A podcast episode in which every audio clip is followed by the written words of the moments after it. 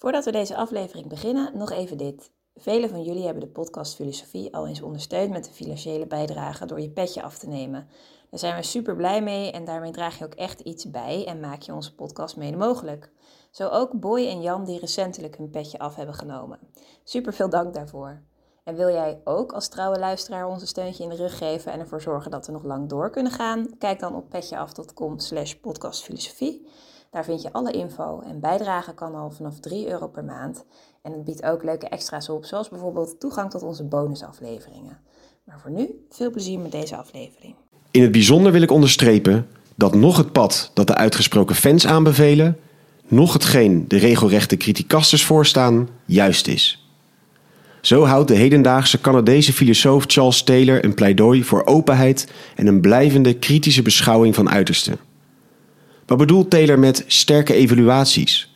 Hoe keek hij aan tegen het zelf en secularisatie? En op welke manier werkt de dialectiek van Hegel door in zijn denken? Over deze vragen en nog veel meer gaan we de komende drie kwartier hebben. De gast is Guido van Heeswijk, de denker die centraal staat, Taylor.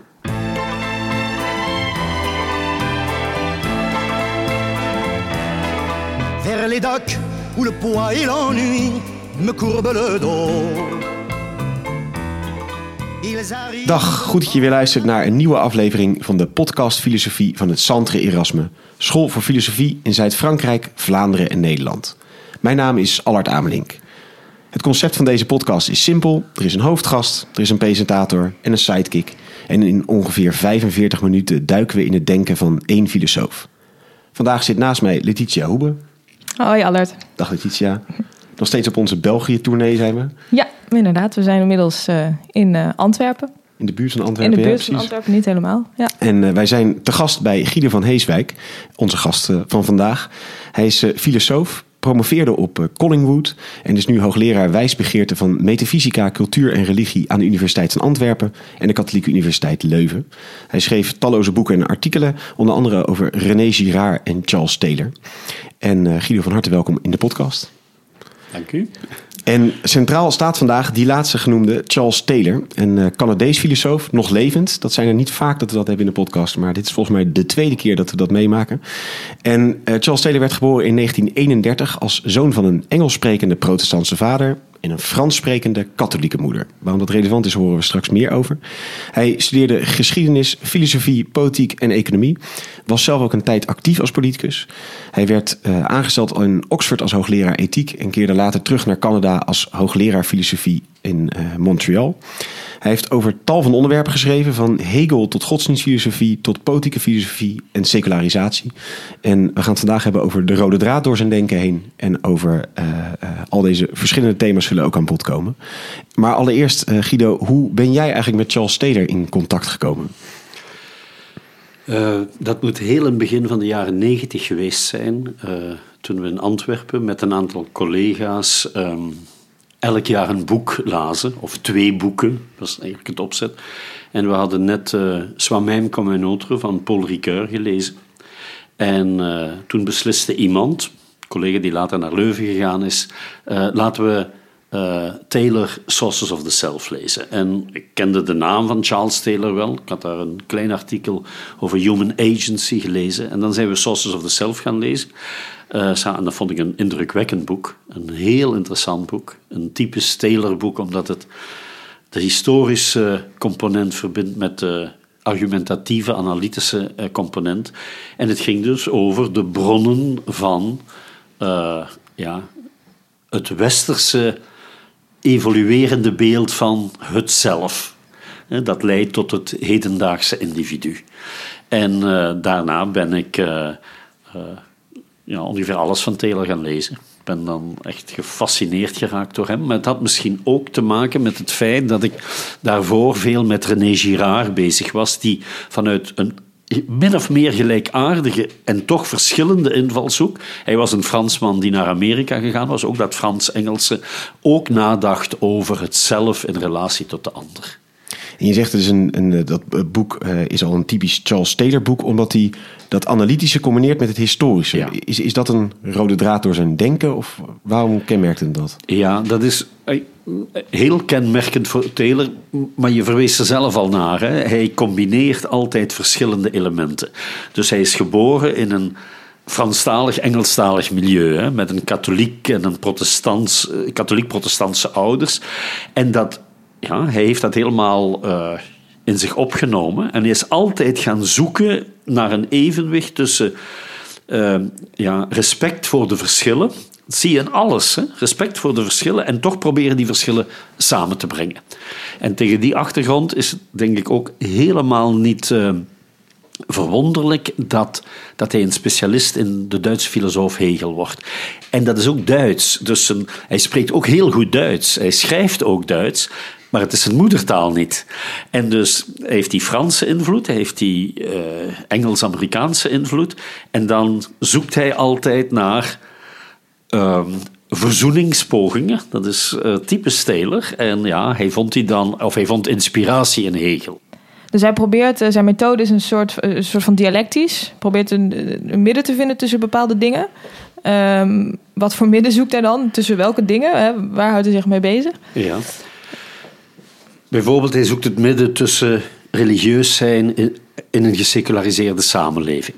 Ik geef maar een voorbeeld. Hij zoekt het midden uh, tussen Québécois zijn, waar je Frans spreekt en de Franse cultuur wil beschermen, en toch niet onafhankelijk worden van Canada, dat Engelstalig is. Hè? Dus hij zoekt naar uh, het midden tussen de erfenis, kan heel lang doorgaan eigenlijk, de erfenis van de verlichting, waar uh, de autonomie op een rationele manier uh, begrond wordt en de erfenis van de romantiek, waar diezelfde autonomie vanuit emotie verschijnt.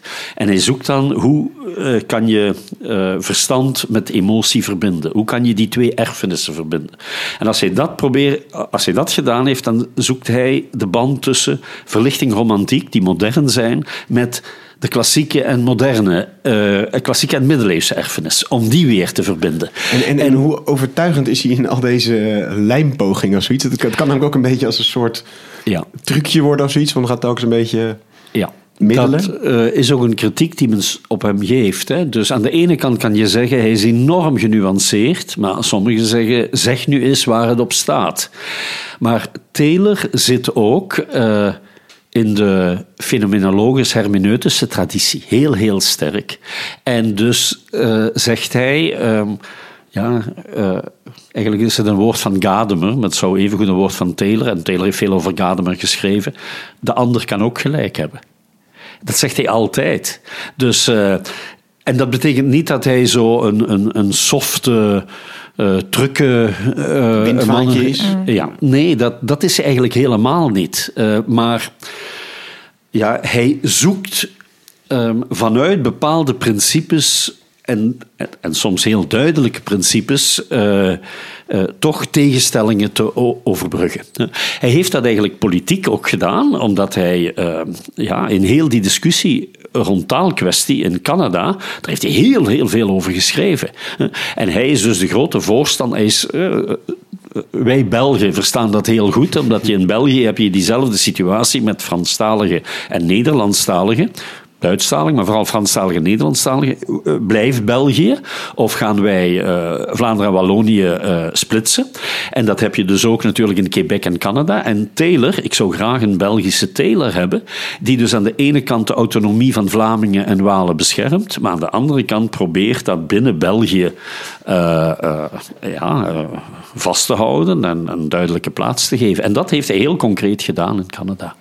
Is, dat dan, is het dan een soort van uh, pragmatiek of zo, of pragmatisme?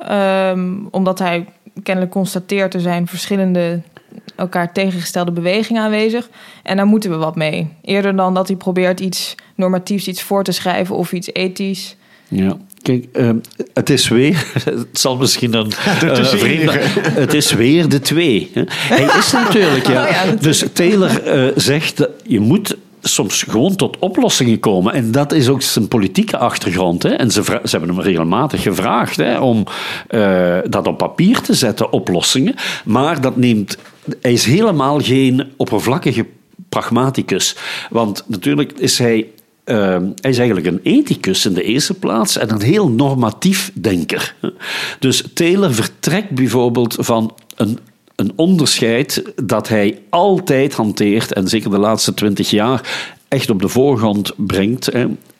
Menselijke identiteit, dus eh, als persoon moet je natuurlijk je verhouden tot anderen die andere ideeën hebben, maar je gaat proberen je tot die anderen te verhouden, niet door die zomaar gelijk te geven of een makkelijke verzoening. Je doet dat, zegt hij, vanuit wat hij noemt strong evaluations, sterke evaluaties. En hij zegt, als ik dat onderscheid mag uitleggen tussen sterke evaluaties en zwakke evaluaties, is kijk, in het leven evalueren we altijd. Maar meestal over totaal onbelangrijke dingen. De een wil vanillecrème, dat geeft hij als voorbeeld, en de ander wil mokka-crème. En de een ziet graag vrouwen met blond haar en de ander met bruin haar of zwart haar.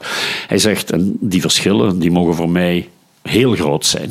Maar dat heeft met je identiteit niks te maken. Maar bijvoorbeeld, wanneer je een beslissing moet nemen, ik sta op het uh, op het punt om, om door te breken in mijn carrière. Ik doe dat heel, heel graag, maar ik moet daar heel veel tijd in steken. En op dat ogenblik wordt je moeder zwaar ziek. En je bent enige zoon. Wat doe je dan? Dat is een sterke evaluatie. Of uh, hij geeft het voorbeeld van een van een, een, een, arts, die met, een kinderarts die met kinderen werkt, die daar zeer, zeer goed in is, met kleine kinderen en op een bepaald ogenblik zwanger wordt en weet dat haar kind uh, gehandicapt zal zijn. Wat moet ze doen? Abortus plegen, want ze weet dat als ze dat gehandicapte kind moet, laten, moet, moet opvoeden, dan moet ze daar heel veel tijd in steken. Ze weet het, want ze werkt met gehandicapte kinderen en ze is zeer goed in haar beroep. En dan kom je bij sterke evaluaties. En die zijn altijd diep ethisch. En daar is je identiteit aan verbonden. En daar heb je, maar misschien klinkt het weer. Hij zegt: een sterke identiteit is niet de tegengestelde, maar ik ben daar zelf hoe langer meer van overtuigd. Een sterke identiteit is niet in tegenstelling met aandacht en respect voor de verschillen. En dus je moet proberen natuurlijk tot oplossingen te komen. Hè? Dus ik geef maar nu een voorbeeld. België zit alweer zoveel uh, honderd dagen zonder regering. We hebben het wereldrecord al. Hè. We komen er niet uit. Iemand als Stelen zou zeggen, en je moet eruit komen. Dus ga samen zitten. Maar doe dat niet zomaar, maar probeer dat vanuit diepe principes te doen.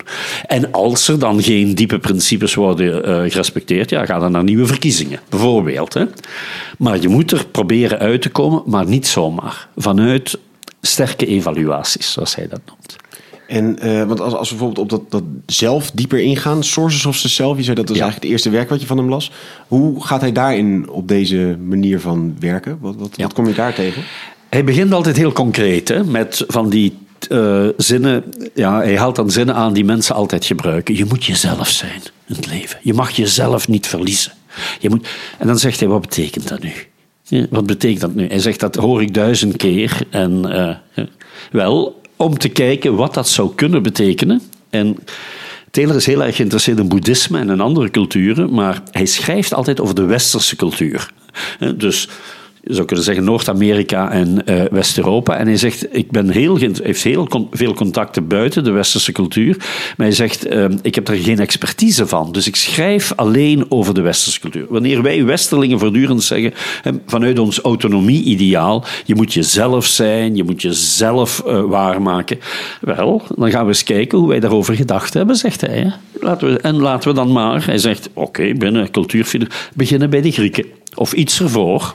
En dan, dan ja, begint hij te studeren en te lezen en daar les over te geven. En daar is dat boek natuurlijk uit gegroeid. Want die sources of, of de zelf zijn ook echt letterlijk die bronnen? Of? Letterlijk de bronnen, ja. ja. Waar, haal, eigenlijk, waar halen we de bronnen van onze identiteit? Ja. En dan in heel grote lijnen, want dat boek eh, dat heeft een heel mooi hoofdstuk over Descartes, over Augustinus en dan Descartes. En dan vergelijkt hij die en dan zet hij daar Montaigne tussen. Ik neem nu maar voor eh, middeleeuwen en moderne tijd, maar hij doet dat ook voor de Griekse tijd, voor de Romeinse tijd en voor vandaag.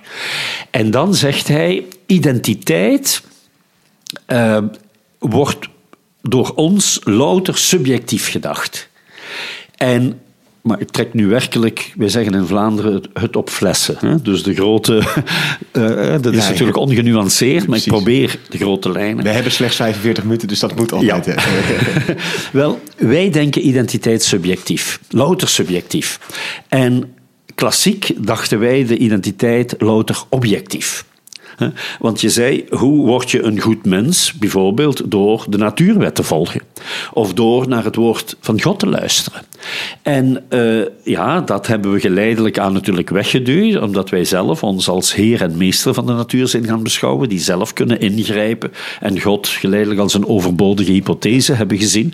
En nu doen wij dat helemaal zelf, subjectief. Maar, zegt Taylor, het subjectieve schiet ook totaal tekort. Dus wij moeten zoeken, hè, want uh, het subjectieve leidt bijvoorbeeld ja, tot vormen van relativisme of naast elkaar leven. Hè.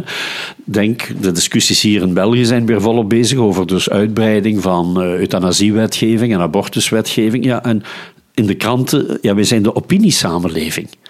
Vandaag zegt A dit en morgen zegt B het omgekeerde. En dat zie je eigenlijk in, in, in bijna alle belangrijke maatschappelijke problemen. En Taylor zegt dat is omdat wij alles op subjectivering zetten.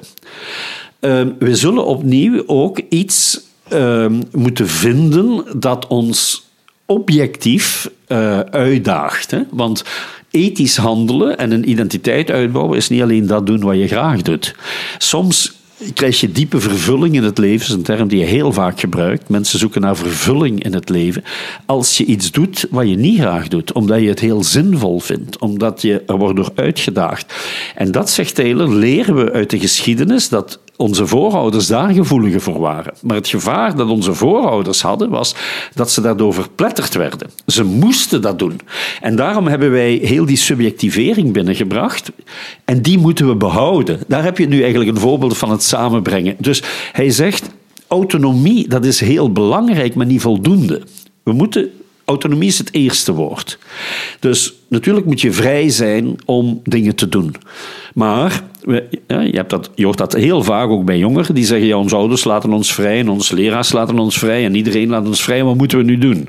Ja, dan zeggen die, je mag doen wat je wil. Want wij mochten niet doen wat we wilden. Maar zegt, ze hebben het omgekeerde probleem van die, van, van die vroegere mensen. Die vroegere mensen zeiden, we moeten luisteren, zeg maar, naar de pastoor of naar de dominee of naar onze ouders en we mogen niet.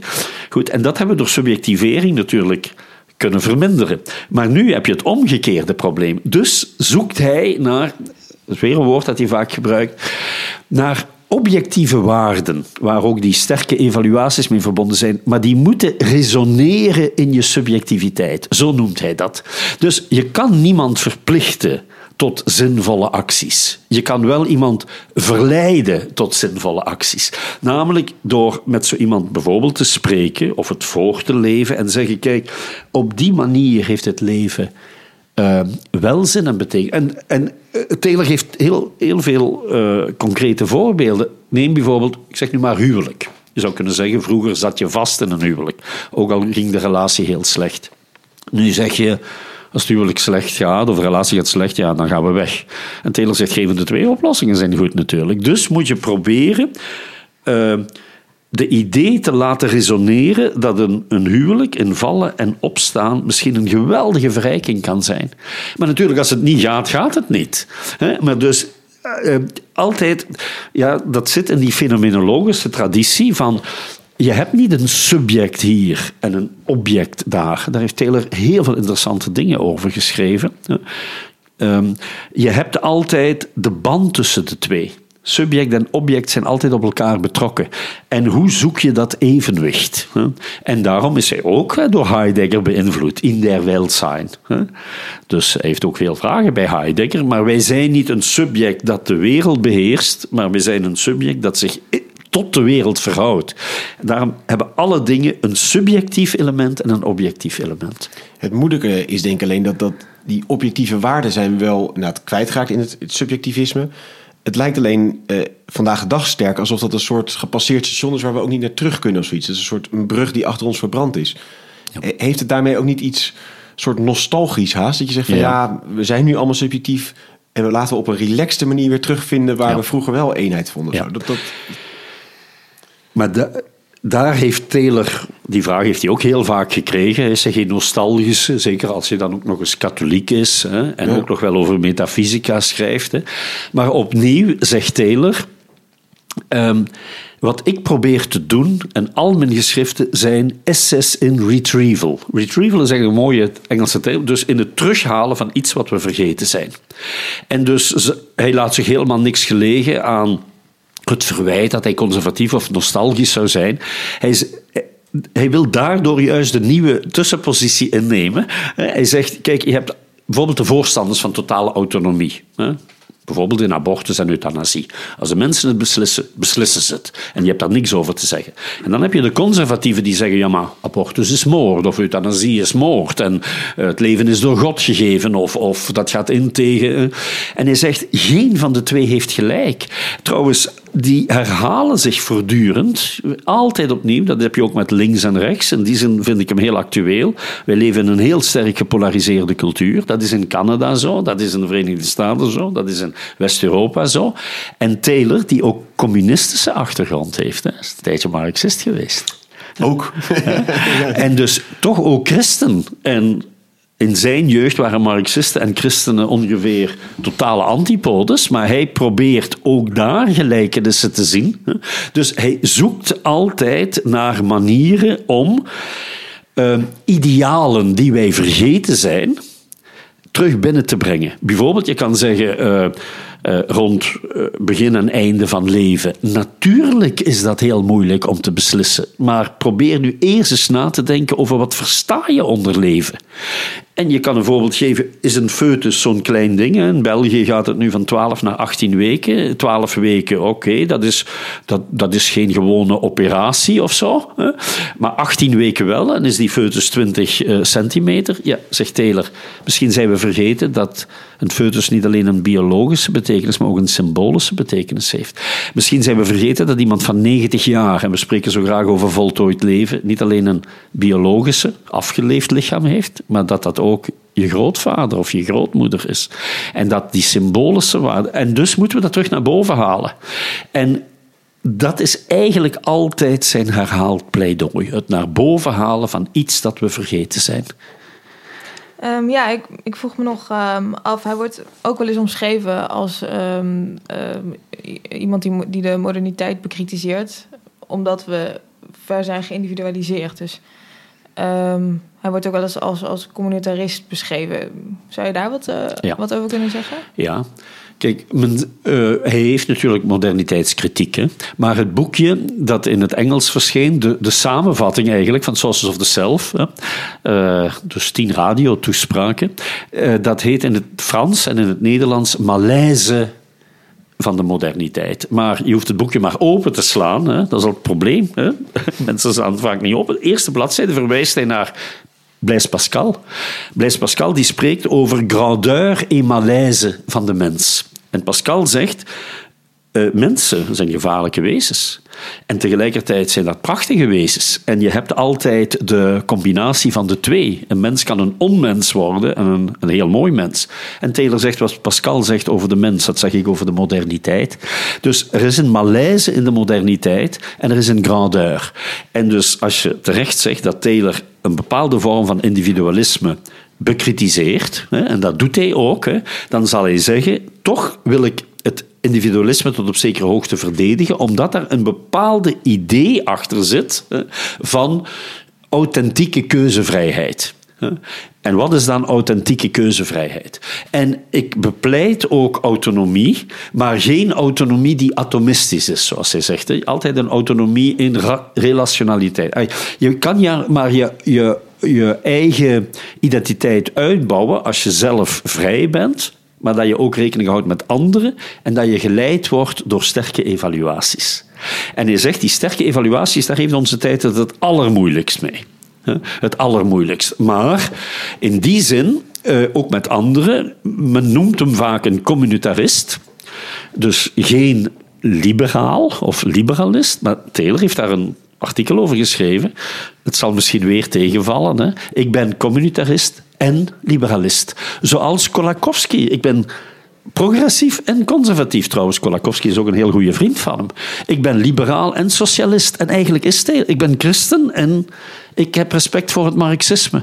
En wij leven natuurlijk in een, in een cultuur waarin we die polarisatie tegenover elkaar zetten. Is Taylor links of is hij rechts? Ik denk dat hij op veel punten heel links genoemd wordt, maar het is ook nog eens een katholiek die dan nog eens naar de kerk gaat. Ja, die noemt men natuurlijk rechts. Hè? Of hij zal ehm, bepaalde dingen verdedigen die we als links beschouwen, maar tegelijkertijd stelt hij grenzen aan autonomie. Hè? Dus hij is geen volbloed uh, communitarist. Hij, is ook, hij verdedigt ook, hij komt van Isaiah Berlin, hij verdedigt de liberale waarden. Of een ander voorbeeld, Berlin, daar heeft hij, je hebt dat onderscheid tussen negatieve en positieve vrijheid. Hè. Negatieve vrijheid is eigenlijk autonomie, hè. niemand mag mij betuttelen.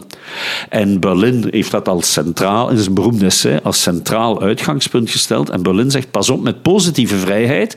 Hè, je moet dan idealen nastreven. Het komt eigenlijk terug op jouw vraag, maar Berlin is een kind van uh, de geschiedenis van het fascisme. Die hebben, heeft eerst communisme gehad, een fascisme. En dat was invulling van een, politieke vrij, van een positieve vrijheid.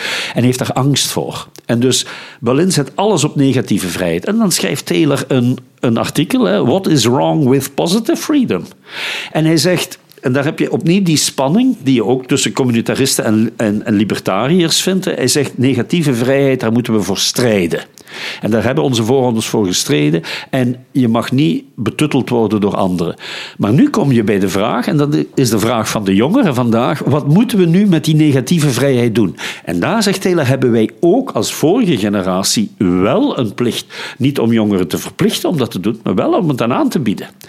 En het hele probleem is dat wanneer je het aanbiedt en zegt: ik vind vanuit mijn ethische gevoeligheid dit veel beter dan dat, dan zeg ik dat, ook als, als docent aan de universiteit. Maar zij doen ermee wat ze willen. Maar dus, ik zeg, bepaalde vormen van invulling van vrijheid zijn beter dan andere. Ik denk dat ze beter zijn, zo zegt hij het heel vaak. Het kan zijn dat ik, dat ik evolueer. Hè, want, en in die zin zegt men soms, ja, maar waar staat hij nu voor? Maar hij staat voor heel veel. Ja, en je zegt dat voor het, het goede gesprek daar eigenlijk over heb je dus die sterke identiteit nodig. Ja. ja. Het is dus niet een continu verlegenheidsargument van ja, in alles zit wel wat. Maar het is een krachtiger in alles zit waarde en laten we dat bij elkaar proberen te brengen. Ja. Dat is verbonden met een idee die, uh, uh, die bij hem ook uh, in politieke filosofie naar voren. Taylor zegt: wij zijn proceduralisten.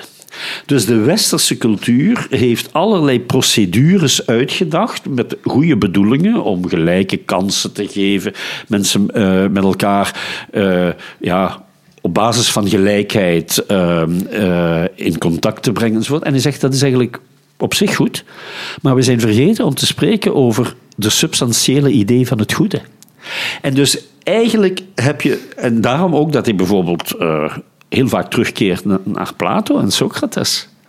En naar een vorm van deugdethiek bij Aristoteles en zo. Hij zegt, eh, eh, de klassieke filosofie, klassieke cultuur, die sprak over de idee van het goede.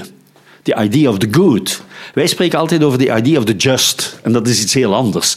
En welke procedures moeten we nu volgen opdat we op de beste manier dit en dat kunnen doen? En hij, wil weer dat procedurele niet afschaffen, maar de idee van het goede terug naar boven halen. En dus in die zin, alhoewel hij altijd heel tentatief is en, en zegt misschien heel veel artikels eindigen met dit moet ik nog verder uitwerken. Heel, heel veel.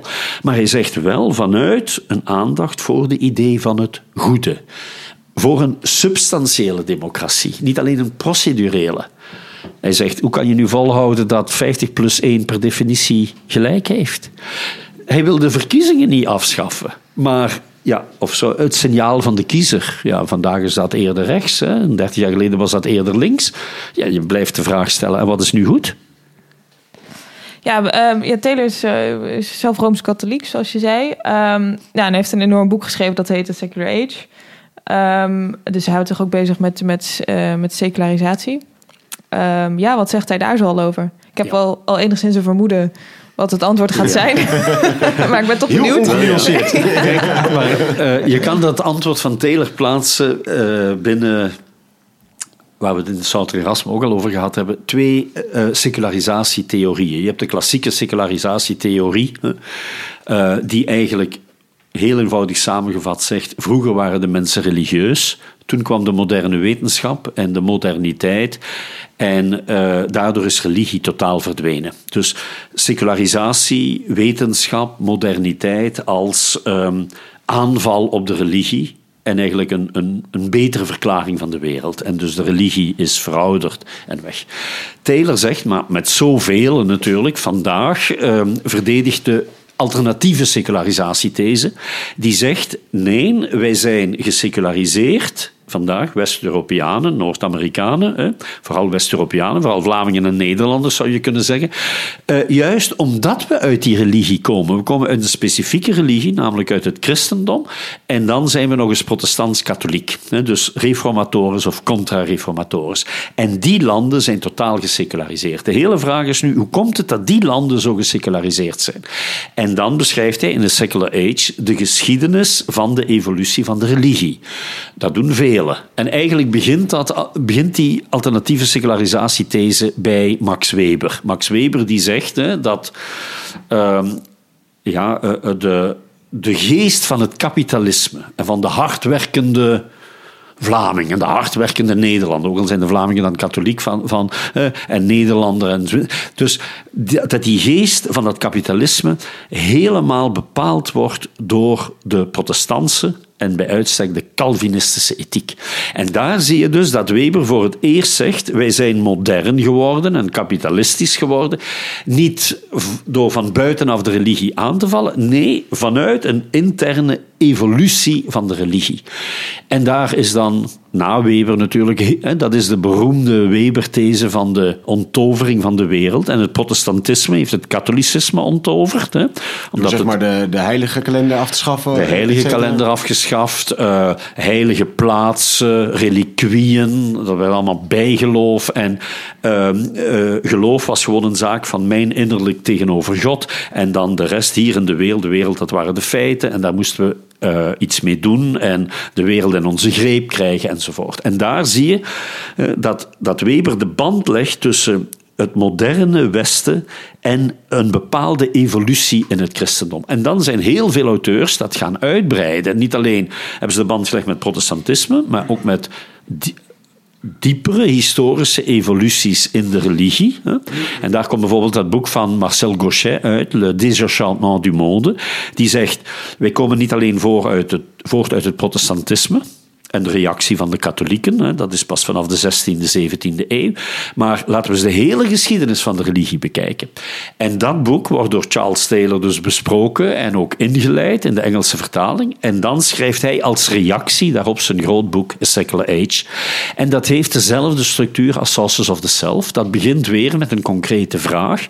Waarom waren de mensen, ik zal maar zeggen, in 1519, dus nu 500 jaar geleden, toen Erasmus hier rondliep en, en, en Thomas Thomas More en, um, en, en, Maarten Luther, waren, waren toen alle westerlingen, ook al de mensen die hoog opgeleid waren, diep gelovig. Niet allemaal, maar de meeste. Ook de grote wetenschappers.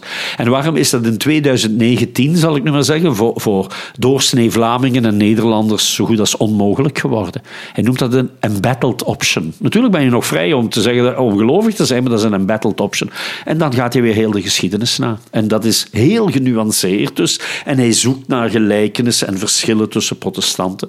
En misschien om één voorbeeld te geven, hij gaat in op de idee van een, een typische idee van het christendom. Vieren dat binnen drie weken zeker. Is, het kerstmis of binnen vier weken? En kerstmis zegt hij, maar we zijn nu bezig met kerstmarkten en inkopen doen en cadeaus en lekker eten en waarschijnlijk te veel eten, te veel drinken. Maar kerstmis, dat is het feest van God die mens wordt. En hij zegt dat weet wel iedereen, maar niemand heeft daar nog enige ervaring van. En dan zegt hij hoe de katholieke incarnatie geïnterpreteerd hebben en de protestante incarnatie geïnterpreteerd hebben. Dat heeft aanleiding gegeven tot verschillende modellen van de samenleving. Ik weet, ik druk dat nu heel kort uit, omdat incarnatie, dat betekent aan de ene kant is God God. want Joden en Islamieten vinden dat natuurlijk totale blasfemie. God is echt God en voor de rest zijn er alleen maar mensen. Maar het christendom zegt: God is niet alleen God, God is ook mens. En hij zegt natuurlijk verstaan wij dat niet meer, maar als God mens is geworden of zich verlaagd heeft om mens te worden, dan betekent dat dat al het menselijke onnoemelijk belangrijk is. En als God zegt, ik, ik heb de wereld geschapen en dan de mens naar mijn beeld en gelijkenis, betekent dat dat wij als mensen en heel die wereld heel belangrijk is. Dus het christendom zit in de spanning tussen aan de ene kant het uh, spirituele, het openheid op transcendente, het, het, het gebed, ora. En aan de andere kant de wereld verbeteren, ziekenhuizen oprichten, scholen, zorgen voor gehandicapten, het labora en de, de natuur beheersen. En dat laatste aspect, dat immanent, dat in de incarnatie zit, dat is door het protestantisme enorm beklemtoond, omdat het een scheiding maakte met de andere beklemtoning, namelijk tot God komen, dat kan je niet gemedieerd, zoals katholieken dat doen, hè, met heiligen en paternosters en ik weet niet wat nog allemaal. Nee, nee, dat doe je rechtstreeks vanuit je binnenste naar die God. Want die God is aan de ene kant in deze wereld, dat kunnen we herdenken. Aan de andere kant is die totaal anders. Terwijl bij katholieken herdenken men God niet. God is echt aanwezig. En protestanten zeggen dat is pure hocus. Dus de protestanten ontoveren heel die hocus van de katholieken en maken daar iets van wat wij nu noemen data en feiten en dat allemaal gewoon samenbrengen en, en daarin optreden. En geleidelijk aan is natuurlijk die gevoeligheid voor dat transcendente verdwenen. Ook omdat protestanten, Franse filosofie heeft daar veel over geschreven, ja, God wordt de totaal andere. En Taylor zegt, ja, als hij een totaal andere wordt, ja, als iemand totaal anders wordt, hoe kan je er dan nog contact mee hebben? En hij zegt dan, wij leven vandaag in een geëxcarneerde cultuur. Dus niet geïncarneerd, maar... ja. En die geëxcarneerde, dat noemt hij dan die imminent frame. Dus en die imminent frame, dat is eigenlijk de basis van waaruit wij vertrekken. Dat is niet de conclusie van een redenering. Hij zegt, wat is het leven? We worden geboren, we leven, we gaan dood. Terwijl natuurlijk in een religieuze cultuur is het leven ook een doorgang. En dus ja, die spanning die in dat christendom zit, en dat is altijd zoeken naar een balans, die, dat evenwicht zijn wij kwijtgeraakt. Hè. Waar men in een klassieke cultuur meer inzette op het stilstaan bij de dingen en het hoger en het transcendente, is de moderne cultuur dat gaan corrigeren. Daar kom je, hè, door ook in te zetten op dat immanente meer. Hè. En dan krijg je democratie en gelijkheid man-vrouw. En, en dat is dus op een gegeven moment zo dominant geworden dat eigenlijk die dat dat transcendente verdwenen is. En, en, dat is dan het immanent frame, zeg maar. Dat helemaal... Ja, waarin wij leven, ja. En daar is er dus geen andere, hogere... Ja, er is dus, uh, uh, je zou kunnen zeggen, de dood van God van Nietzsche, het einde van de hogere wereld. De hogere wereld is een fabel enzovoort. Maar Taylor zegt, mensen hebben altijd behoefte aan de spanning tussen de twee. En dus moeten we dat opnieuw retrieving, hè? ja, ik, retrieval. Ik wilde net zeggen, Taylor zou Taylor niet zijn als hij niet zou zeggen, daar moeten we wat mee. Ja. Dus wat, moeten we daarmee? Mee? Ja, ja, ja. Dus, en daar kom je weer bij... Taylor heeft ook heel veel over taalfilosofie geschreven. Dat is zijn laatste boek, hè, The Language Animal. Die man is dan 86, schrijft hij The Language Animal. Hij is dus heel erg... Hij is een kenner van literatuur, vooral van romantische literatuur. En daaraan ontleent hij een term subtiele talen. Dat komt van Wordsworth. En hij zegt, we hebben dus opnieuw altijd hetzelfde. Je had een, een, een, taal voor de objectiviteit van een transcendente werkelijkheid. Bijvoorbeeld, christenen spreken over de drie-ene God. Triniteit. En dan kan je beginnen spelen met Griekse filosofische concepten als substantie en accident enzovoort. Taylor zegt dat, dat dat zegt niks meer. Dus moeten wij zoeken naar een manier om dat transcendente opnieuw verwoord te krijgen. Hij is beïnvloed door Heidegger, dus ook door Wittgenstein, want die lijken erg op elkaar. En hij zegt dus, natuurlijk zag Wittgenstein en Heidegger dat. Die zagen dat zeer goed, want Wittgenstein zei waarover we niet meer kunnen spreken, daar moeten we dan over zwijgen, want anders vertellen we prietpraat. En Heidegger construeert een heel nieuwe taal. Taylor is tot op zekere hoogte een Heidegger uh, fan. Hij zegt, men zegt vaak die Heidegger, dat, dat is onverstaanbaar. Maar hij zegt nee, die zoekt naar een nieuwe taal om onze verhouding tot de werkelijkheid en tot het zijn uh, beter te verwoorden. Alleen zal hij zeggen, hij heeft een heel mooi artikel over dat uh, die, die tragische ontmoeting tussen Paul Celan en Martin Heidegger. Celan, de Joodse schrijver, waarvan de hele familie in de kampen is gebleven. En Heidegger, die natuurlijk aangeschurkt heeft tegen het nationaal socialisme. En Taylor schrijft over die twee, uh, eigenlijk vind ik een heel mooi artikel, waarin hij zegt: de taal van Heidegger was niet subtiel genoeg. De taal van Celaan was subtieler. En hij zegt, verwijt ik dat Heidegger? Ja, Heidegger zoekt naar een subtiele taal, maar heeft zich laten verleiden door, het, door de taal van het nationaal socialisme. Heeft dat ook goed beseft, zegt hij, dat hij dat nooit had mogen doen. Wel, met betrekking tot transcendentie moeten wij op zoek naar nieuwe talen. Maar Opnieuw, als nothing is ever lost. Dus hij zegt daar ook in, nu moeten we niet doen zo, zoals je dan de jaren zestig had, nieuwe, allerlei nieuwe dingetjes. Dan bouwden we in de groot en, en, en uh, kleinkunst enzovoort, alsof we daarmee alles hebben opgelost. Je kan ook teruggaan naar de, de geschiedenis en bijvoorbeeld Gregoriaans of polyfonie. Maar je hertaalt dat. En dat doen kunstenaars altijd. Zoals filosofen naar Plato teruggaan en hertalen. Zoals hij teruggaat naar Hegel en hertaalt. Maar je zei van de mens heeft nog steeds behoefte aan die spanning tussen het immanente en het transcendente. Waarin zien we dat dan bijvoorbeeld terug? Ja. Want ik denk dat de immanent frame voor veel mensen zo dominant is dat. Ja, ja. Dat, uh, kijk. Uh, Taylor zei, uh, Secular Age, dat begint met voor mij ook weer een heel mooie passage waarin hij zegt, eigenlijk zoeken alle mensen vervulling in het leven. Meestal is het leven min of meer doorsnee. Uh, ja, je doet elke dag de dingen en uh, je, je, hebt eigenlijk een goede relatie en met de kinderen gaat het goed en je hebt een fijne job. Maar toch blijft dat min of meer kabbelen. En dat is middle life. Middle life, ja. ja. Je hebt momenten van zware problemen en depressie. En je hebt ook momenten van fullness. Sommige mensen misschien heel weinig, maar Taylor gaat ervan uit dat er een soort van menselijke behoefte is aan vervulling. Daar gaat hij vanuit. Maar, zegt hij, en dus hij gaat er eigenlijk ook, in die zin is dat een heel belangrijke vraag, hij gaat er dus ook vanuit dat wij een behoefte hebben aan wat ons transcendeert. Nu kan je zeggen, ziet hij dan niet dat voor vele mensen dat totaal onbelangrijk is, of een gepasseerd uh, stadium uh, vinden? Ja, hij, zegt, wij leven in een postrevolutionaire tijd, zo noemt hij dat. De dus je hebt eerst de religieuze tijd, dan heb je de revolutie, Franse revolutie, en dus de mensen die zich tegen afzetten. En laten we zeggen in Vlaanderen en Nederland, die dan typisch christelijke landen waren vanaf de jaren zestig. En dat heb ik eigenlijk wat meegemaakt ook. Hè. En laten we zeggen dat dan min of meer jullie generatie daar dan het product van zijn. Maar Taylor zegt dat postrevolutionaire klimaat, dat moeten we doorbreken. Want dat is zo van, zeg, daar gaan we er nu meer over praten. Dat heeft nu geen enkele zin meer. We weten nu dat het allemaal prietpraat was. Taylor zegt, we weten dat helemaal niet. Dus laten we dat postrevolutionaire klimaat doorbreken. En dat is zijn oproep. Je kan natuurlijk zeggen, ja, dat is een heel kwetsbare oproep, maar hij is, hij is ervan overtuigd dat de mens in wezen fullness wil. Fullness, dat is de term die hij gebruikt. Dat is veel dieper nog dan zin. Wij willen vervulling. Vervulling willen wij. En je kan natuurlijk die vervulling in het immanente ook vinden. En dus hij zegt niet, je moet opnieuw religieus worden. Hij zegt, ik ben ervan overtuigd dat mensen dat in, in dat immanente kunnen vinden. Maar hij zegt, ik, ik, ik wil meer dan het immanente. En ik, ik wil opnieuw openheid creëren. Hij, zegt, the immanent frame can be closed and can be open.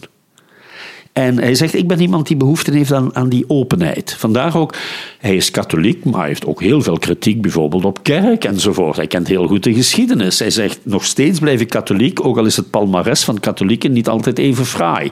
Zo schrijft hij dat. Maar er is in het christendom, maar evenzeer in het boeddhisme voor hem, in al die axiale levensbeschouwingen, een soort van openheid op het transcendente dat onze uh, dat de weg naar vervulling kan helpen. En, maar misschien omdat ik zelf dat gevoel ook heb. Hè. Taylor uh, staat open op wat wij een verticale transcendentie noemt. Terwijl in een immanent frame heb je een soort van immanente transcendentie. Hè. Je hebt ook discussies met Luc Ferry, hè, die dus zegt...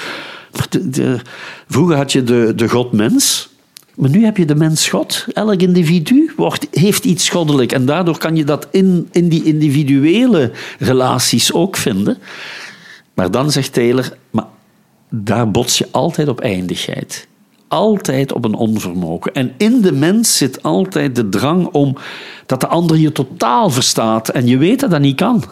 Hij zegt van mens tot mens, je wil elkaar helemaal verstaan. Het gaat niet. En daarom is er ook altijd die drang naar dat helemaal verstaan. En je kan dat wishful thinking noemen en projectie. Maar daar gaat hij dus ook altijd tegen in. Dus wij doen alsof wij onze waarden projecteren, religieuze beelden projecteren. Maar misschien is het juist de zoektocht om dat niet als louter projecties te zien, maar iets dat jou uitdaagt. Dankjewel, Guido. Ja, we, we hebben een, een, hoop thema's gebaseerd. Het grappige is denk ik dat we hebben gehoord dat er een beetje een soort één eh, methodiek is van, van Taylor, die eh, telkens naar die verschillende kanten tegen elkaar, eh, tegenover elkaar zet. We zijn al vrij snel begonnen met een beetje een soort van, is het daarmee niet een, een beetje een lauw prakje van telkens het een versus het ander zetten en ach, het ligt genuanceerder.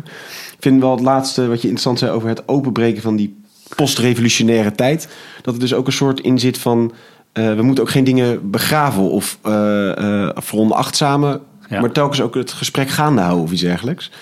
Op al die verschillende thema's. In politieke in- opzichten hebben we het kort de revue laten passeren. We hebben het natuurlijk over de, het zelf gehad, over moderniteitskritiek, over religie en secularisatie.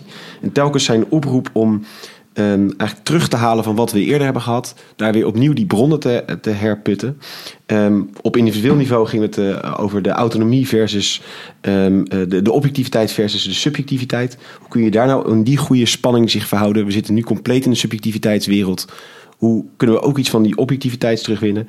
En de kritiek dat hij conservatief daarin zou zijn en alleen maar terug zou willen, is ergens een onterecht beeld, omdat hij ook altijd die andere poot wil zien. Maar hij wil tegelijkertijd een beetje, misschien eigenlijk niet dingen definitief begraven, maar altijd weer zeggen: jongens, daar zat ook wat in, laten we dat Ja, op een ja. bepaalde manier terugpakken. Ja, dan- Je denkt wel dat u zou dat er eigenlijk- eh, dus hij zegt altijd van eh, ja, moderniteit terugdraaien. Dat is onmogelijk.